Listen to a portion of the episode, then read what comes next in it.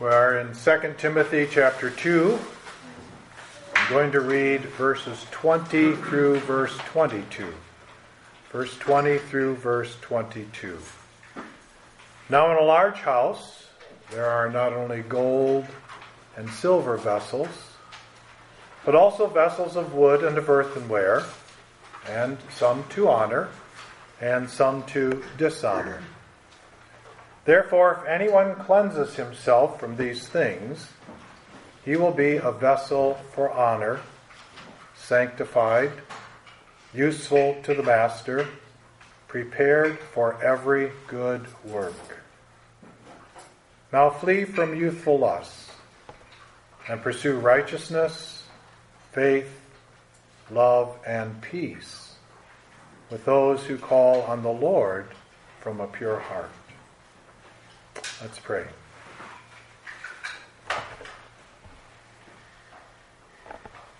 Father, speak to us through this portion of Scripture. Give us insight into your mind, your ways. And indeed, they would be our ways, that we would have your mindset Pray this in Christ's name. Amen.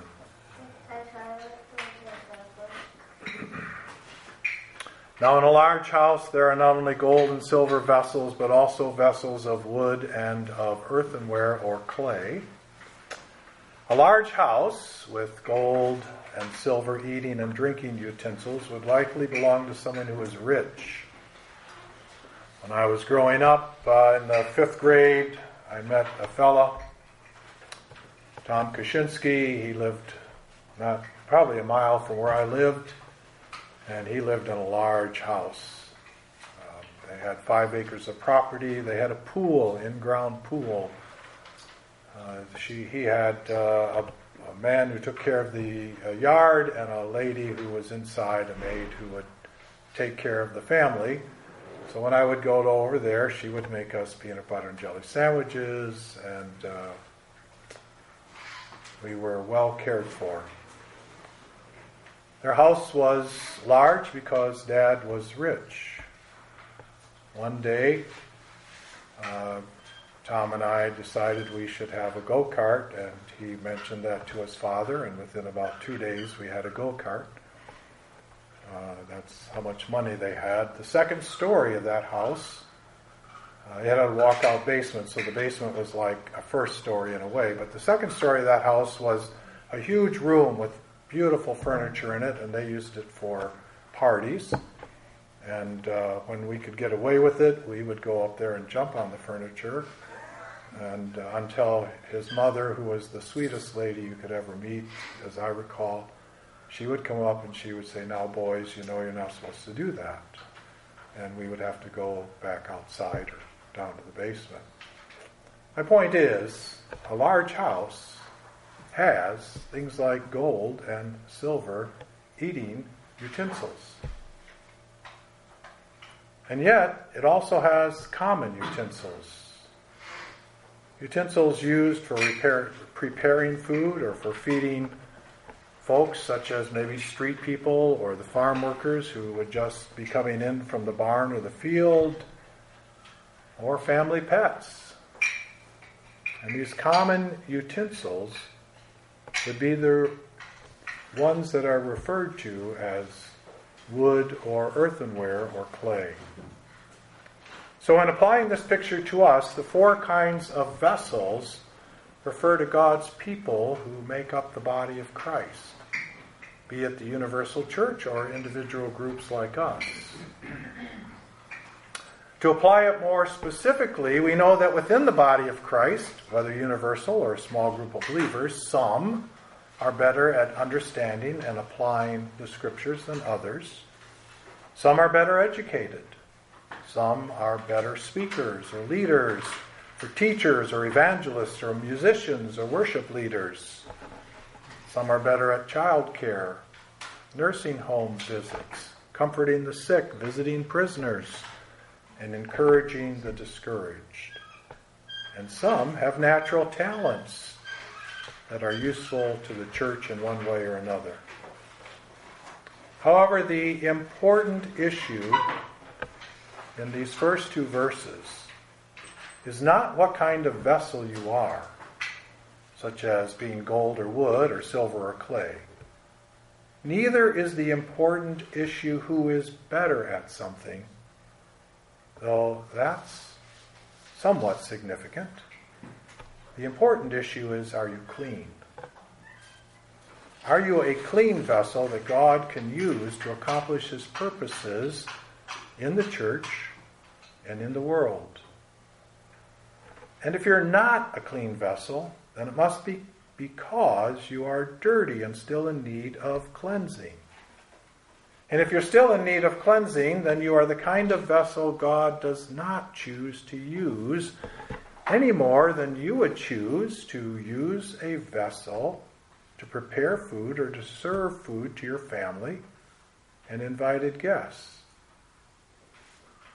I realize we probably all know at least somebody who would use a dirty vessel, but most of us wouldn't. So I think you get the picture. So, once again, the important issue is are you a clean vessel? For these are the vessels for honor that God chooses to use, whether gold, silver, wood, or clay. The next part of verse 20 says, And some do honor and some to dishonor. And this part creates some difficulty because we're not completely certain what Paul is referring to. There's some debate amongst believers. For example, is the contrast between vessels to honor and vessels to dishonor a reference to God using the gold and silver vessels for leadership type positions and service in the church, and then the wood and clay vessels for the less, say, spiritually demanding or and therefore more ordinary positions and service in the church? Is that the difference? Or are the vessels to honor the clean ones and the vessels to dishonor the dirty ones? And again, there is some debate amongst believers about that. It is my opinion that the second understanding is the better one. That the honorable vessels are the clean ones, the dishonorable ones are the dirty ones.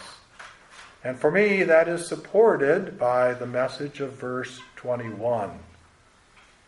And so the issue, again, is not are you gold, silver, wood, or clay, but are you clean?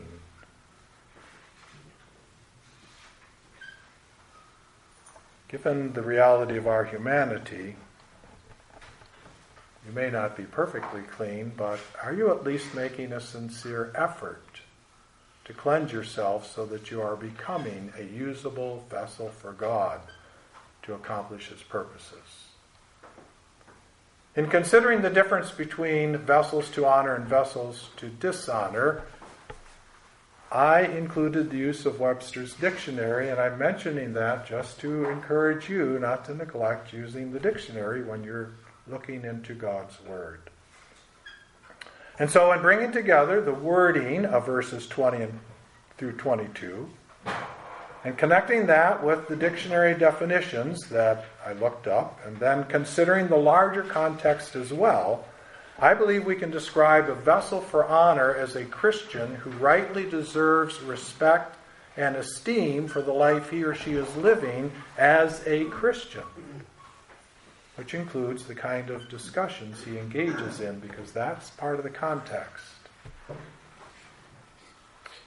Now, to deserve esteem or respect means that we are living at least up to or working at or making serious progress at living up to being holy as God is holy.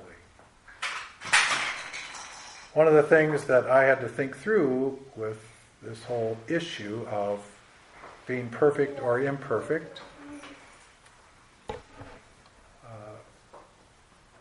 I was helped with that issue by examining my own thinking in terms of our children. And I was helped with that in regard to a particular scripture.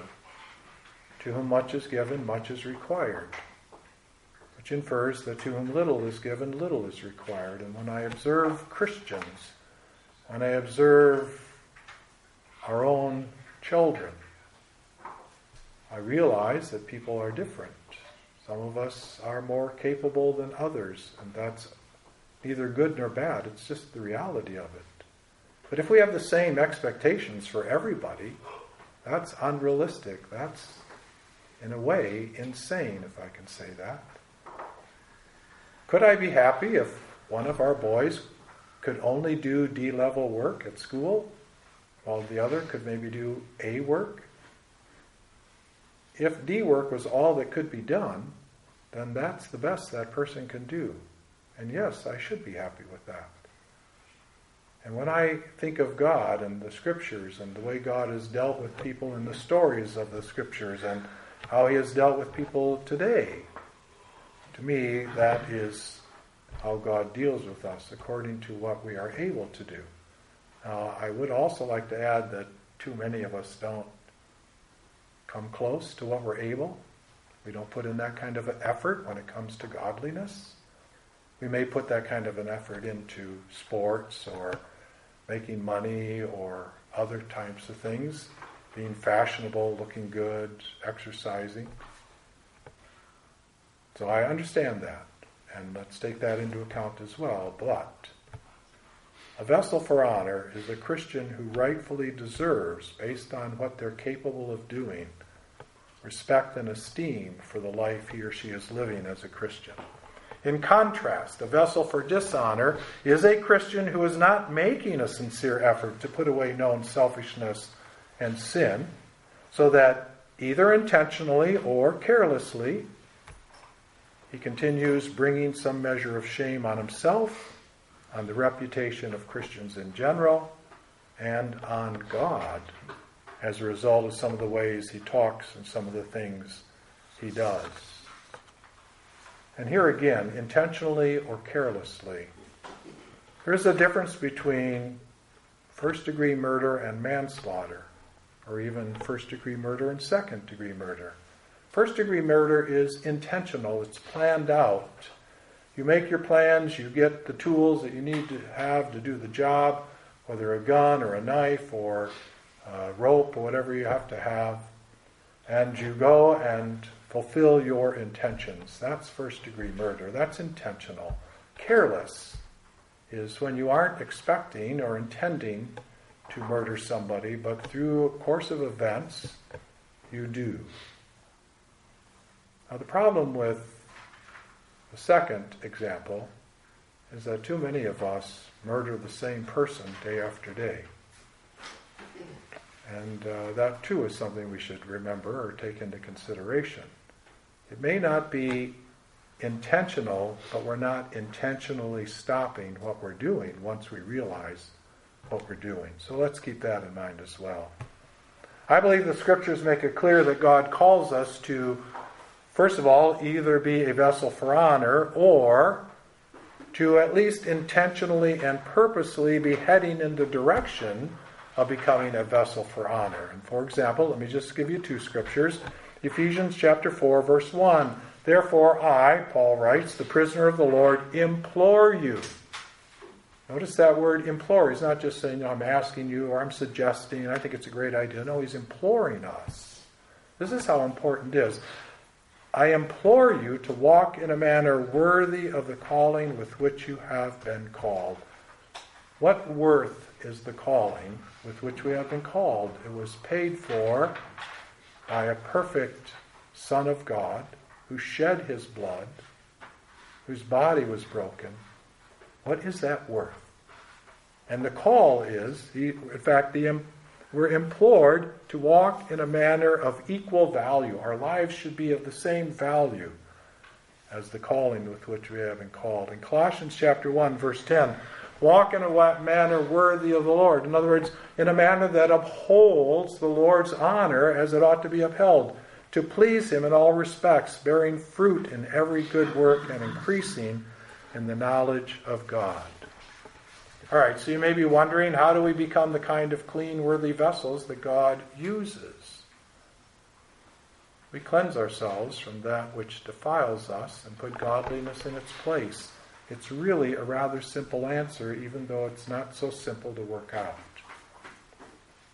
And so verse 21 says, Therefore, if anyone cleanses himself from these things, that is, the things that make us dirty vessels, he will be a vessel for honor, sanctified, useful to the master, prepared for every good work. According to this verse, God places the responsibility for getting clean on us. And we are just the average, everyday, ordinary Christian. This isn't just for super Christians. This is for us, average, everyday, ordinary Christians. And in verse 22, God places the responsibility to flee youthful lust and pursue righteousness, faith, and love and peace on us. That is, again, on us who are the average, everyday, ordinary Christian. Well, why does he do that? Because we can do it. We can cleanse ourselves. In other words, to become and remain a vessel for honor, sanctified, useful to the master, and prepared for every good work, we, you, me, we must cleanse ourselves from all defilement of flesh and spirit and perfect holiness in the fear of God, to quote 2 Corinthians 7 1. Or as James 4 8 says, and I'm going to just pick out certain parts of the verse, we must cleanse our hands from sin and purify our hearts from double mindedness. You can't hold on to sin without having it soil you. You can't be double minded and head in a single direction. Jesus put it this way when it came to riches no one can serve God and riches because your heart will be torn. You'll either love one and hate the other, or you will be drawn towards one and pushed away or despised the other. It just can't be done.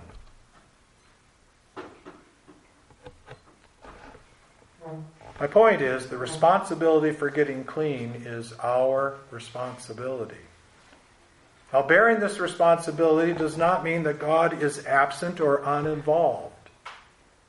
He does not watch from a distance while we try to do this on our own. The reality is, God is powerfully involved. He dwells within us. He has given us the Holy Spirit. We have the Scriptures, which is the living and active Word of God. He guards us against being tempted beyond what our current ability is to resist. And He keeps His ears attuned to our prayers for help and our prayers for strength and wisdom and for whatever else we truly need. I add the word truly because we may be asking for things that are our responsibility that God has placed on us. That's not a wise prayer. But He will listen to the things when we pray for what we truly need to fulfill the responsibility that He has placed on us. And yet, I want to point out that Paul makes no mention in these three verses of God's involvement. Why? I'd like to say because Martin Luther hadn't been born yet. Or maybe he hadn't encountered how weak we are in our own humanity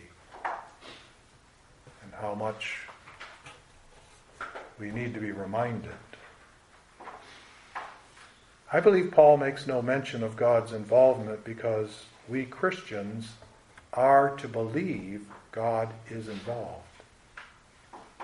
And we are to believe that his involvement is more than sufficient for us to fulfill our responsibility, regardless of how hard it is or how long it takes. Do you know how often we say to each other, Boy, that's really hard? It takes a long time. Do we say that because we are encouraging ourselves to press on or because we are kind of just wanting to have some justification for not pressing on as we ought. In saying, regardless of how long it is or how long it takes, I am acknowledging that growth in godliness, at least the kind of growth God is looking for, takes great effort and time. You see, God is not looking for just an outward change.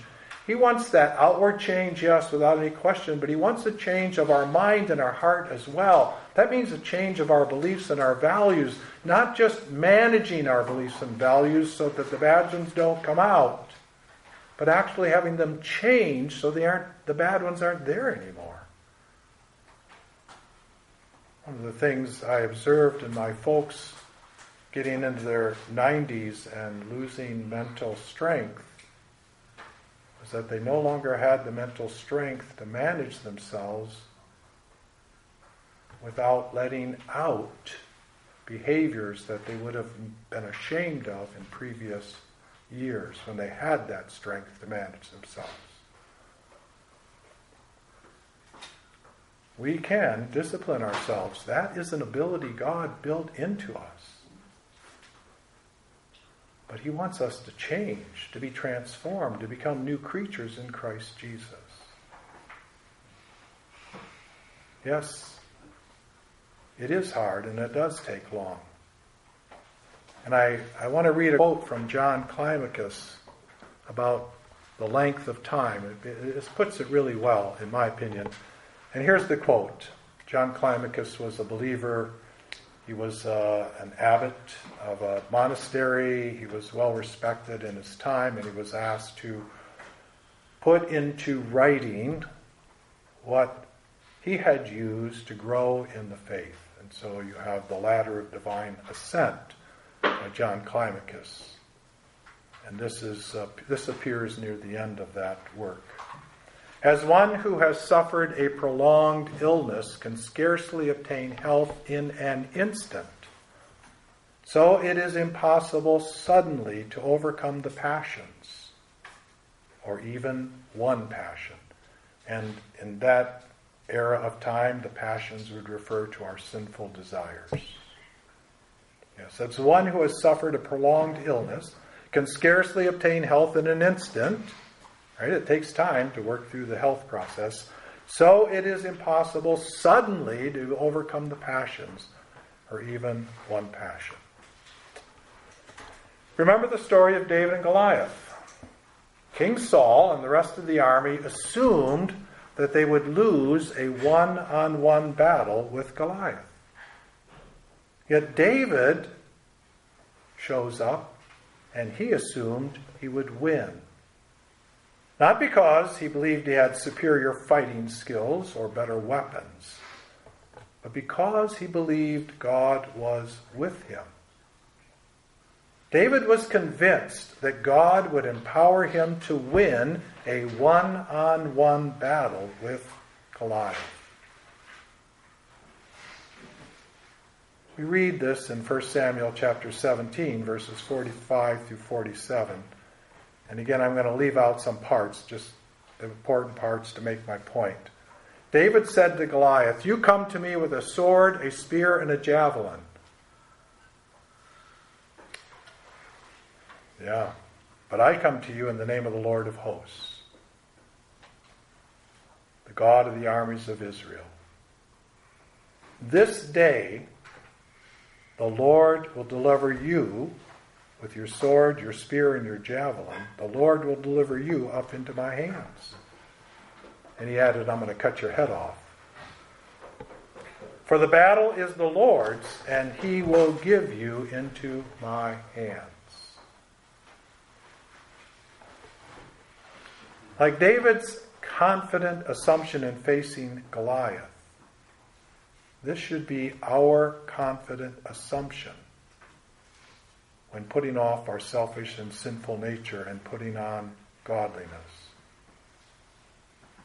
In other words, we should get up in the morning confidently assuming that in that day that we are awake, God is with us, God is empowering us, and God is working with us, and therefore enabling us to cleanse ourselves from all defilement and of flesh and spirit and perfect holiness in the fear of God. And no one who has this confident faith in God's involvement needs a reminder. See, Paul didn't have to remind them.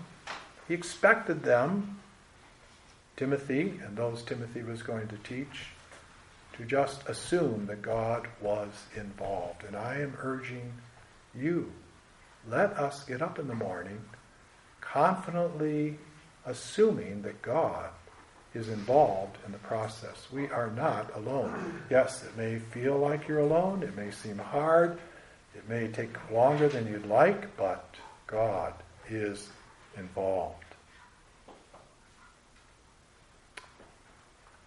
It is my experience that very few Christians rise each morning with this belief firmly fixed in their mind.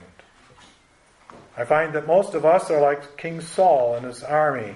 We know what has to be done in regard to sin and righteousness. We approach the task as if we have to do it all on our own, and many of us reinforce this belief by saying it feels like we are doing it all on our own. And when we size up the enemy, which is our flesh, the world, and the devil, and when we look at the task at hand, which is cleansing ourselves so as to become a vessel for honor, we conclude that the task is too hard and the enemy is too strong for us to be successful. And so, like Saul and his army, we stand back rather than make the kind of effort that is required to cleanse ourselves in order to become a vessel for honor. This kind of thinking is self defeating. Saul and his army heard Goliath's challenge day after day, and they only looked on. David heard it once, and he went out and fought Goliath. Not because he was bigger, stronger, better equipped, but because he was confident God would give him the victory. And so, let us be like David, who believed that God was involved without having to be told or reminded. Let us get up every morning convinced that God is active and He is involved sufficiently to give us the victory over our flesh, over our entrenched sinful habits, which are very difficult to break, I agree, over the ungodly influences of the world, which are pressing in on us all the time, and over the scheming trickery and temptations of the devil. If we do this, we will be a vessel for honor, sanctified, useful to the Master, prepared for every good work. In other words, if you cleanse yourself from the things that make you unfit for God's use, such as youthful lusts, worry and anxiety, ungodly anger, resentment, bitterness, unforgiveness, lying, worthless discussions, and the list could go on. If we will cleanse ourselves from those things, we will become a vessel for honor, a vessel that's sanctified, a vessel that's useful, a vessel that's prepared. So let me just work through those four descriptive words. To become a vessel for honor, and you've already heard this, let me just say it again. We must cleanse ourselves from the things that prevent us from being a Christian who rightly deserves respect and esteem because we are living like a Christian ought. Once again, let us not be concerned about what we don't know. Let us take seriously living up to what we do know. I would guess that all of us adults in this room could think of at least one thing that we are not taking seriously that we ought to take seriously, and so we're letting that one thing slide in our life. And I say just one thing because that's a place to start. If we will take seriously cleansing ourselves from what we know should not be there, then we will become the kind of Christian that God will choose to use in accomplishing his purposes, both in the church and in the world. A sanctified vessel, that's the second thing, we vessel for honor that's sanctified. A sanctified vessel is one that is set apart and therefore easily identifiable as a clean vessel. Picture it this way. God, this is the way I picture it, so it's best I have.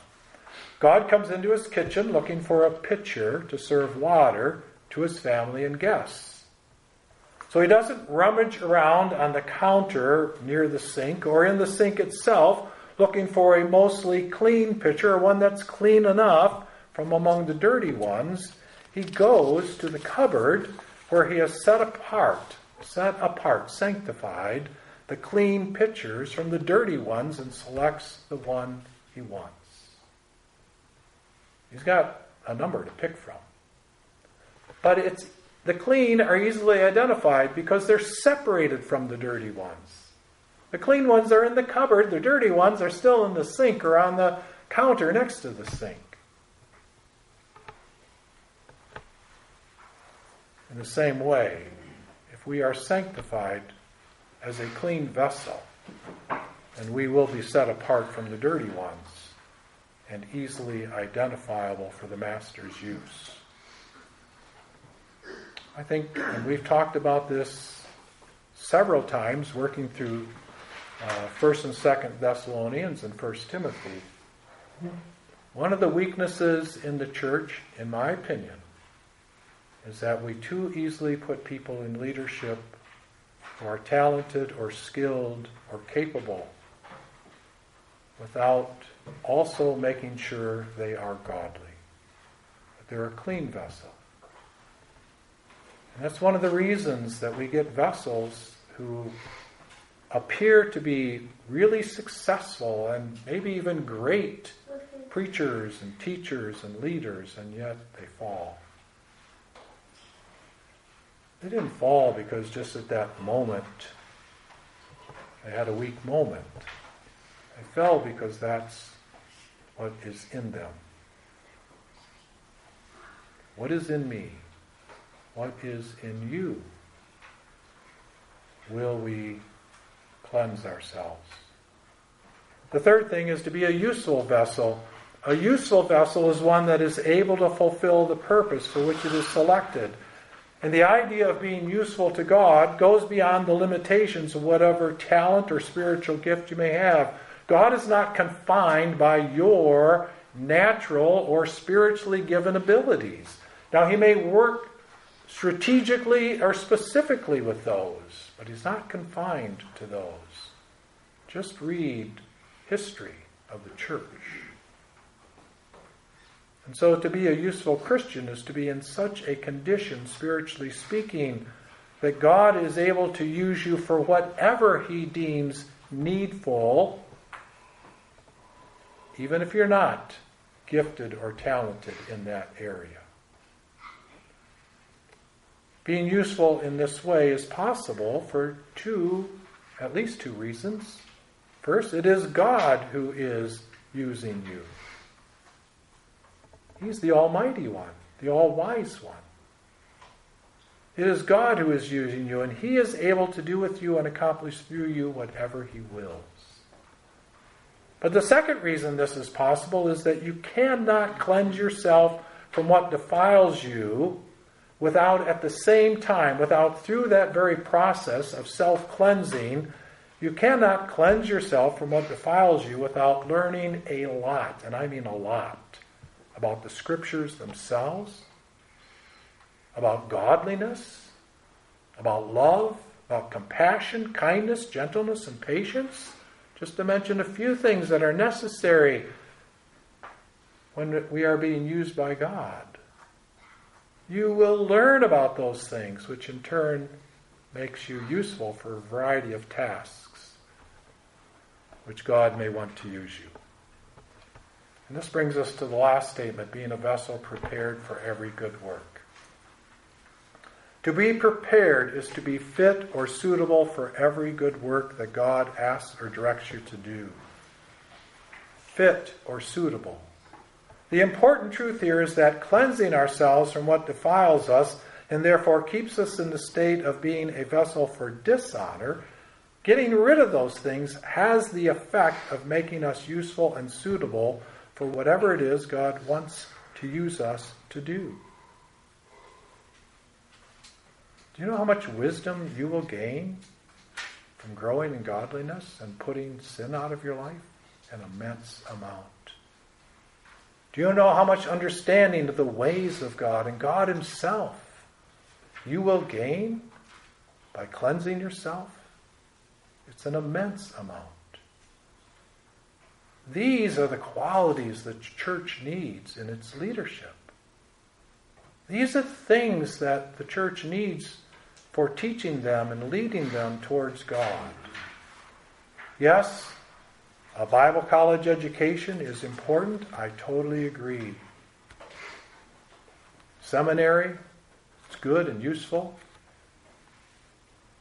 I do think that anybody who becomes a pastor should be required to read uh, St. Gregory's the Great's work, Pastoral Care. I don't think it's required anymore, but that too would be very helpful. But in spite of those things, what makes them truly useful is to be prepared for every good work by getting rid of the things that make you a vessel for dishonor. When I read things, when I hear people talk, I can tell the difference between somebody who's saying the words and somebody who's lived the life.